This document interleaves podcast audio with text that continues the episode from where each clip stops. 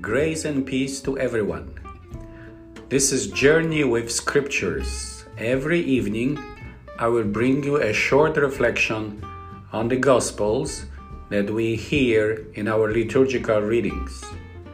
Subscribe and enjoy. God bless.